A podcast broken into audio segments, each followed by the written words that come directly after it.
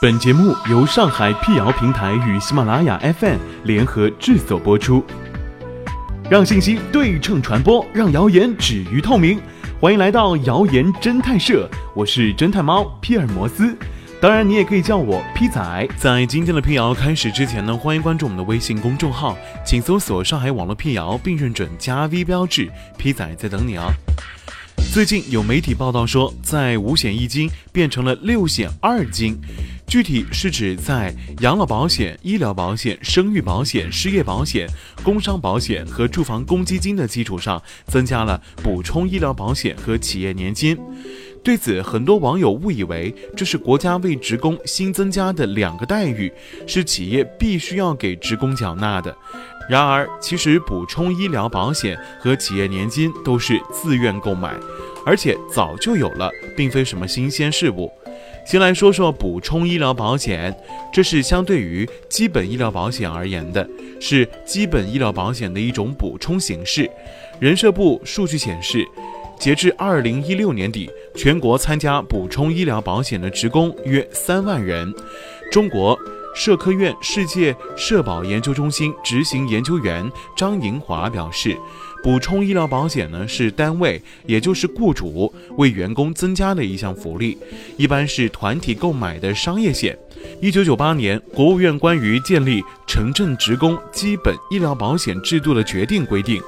企业补充医疗保险费在工资总额百分之四以内的部分，从职工的福利费当中扣除。张银华解释道：“补充医疗保险是否由个人缴纳，没有统一的规定，各地都不一样，可以由企业一方缴费，也可以由单位和个人共同缴费，或者单位代扣代缴。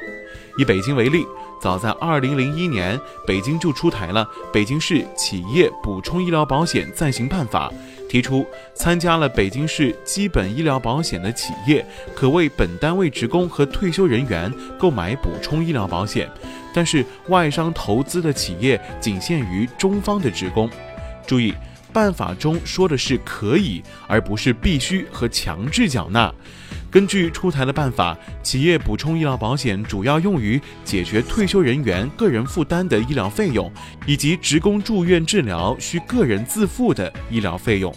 比如北京在职职工。医保的起付标准呢是一千八百元，也就是说，从每年的一月一日到十二月三十一日，必须先花够一千八百元，超过一千八百元的部分才能报销，没到一千八百元的部分呢都是自付。也就是说，如果你当年医保花费不足一千八百元，不够报销，这个时候补充医疗保险就派上用场了。再来说说企业年金。企业年金呢，也叫做职业年金，这是企业及其职工在依法参加基本养老保险的基础上，通过集体协商自主建立的一种补充养老保险。职工参加企业年金，能够另外增加一份养老积累，进一步提高退休后的收入水平和生活质量。需要说明的是，国家是鼓励企业建立企业年金，而不是强制要求。而且，企业年金施行办法二零零四年就颁布了，是一个已经实行了十几年的老制度了。只不过，自二零一八年二月一日起，新规定的企业年金办法将正式施行。新版本的企业年金办法是对二零零四年版的修订和完善。根据规定，企业年金所需费用由企业和职工个人共同缴纳，企业缴费每年不超过职工工资总额的百分之八。说到企业年金呢，很多人表示很陌生，这是因为相对于养老保险，企业年金普及率还不高。二零一六年全国养老保险参保人数约为九亿人，而企业年金参加职工只有两千多万人。至于企业年金普及率低的问题，张银华谈到，这主要是因为企业年金是自愿参加，很多企业，尤其是中小企业，没有动力和能力参加。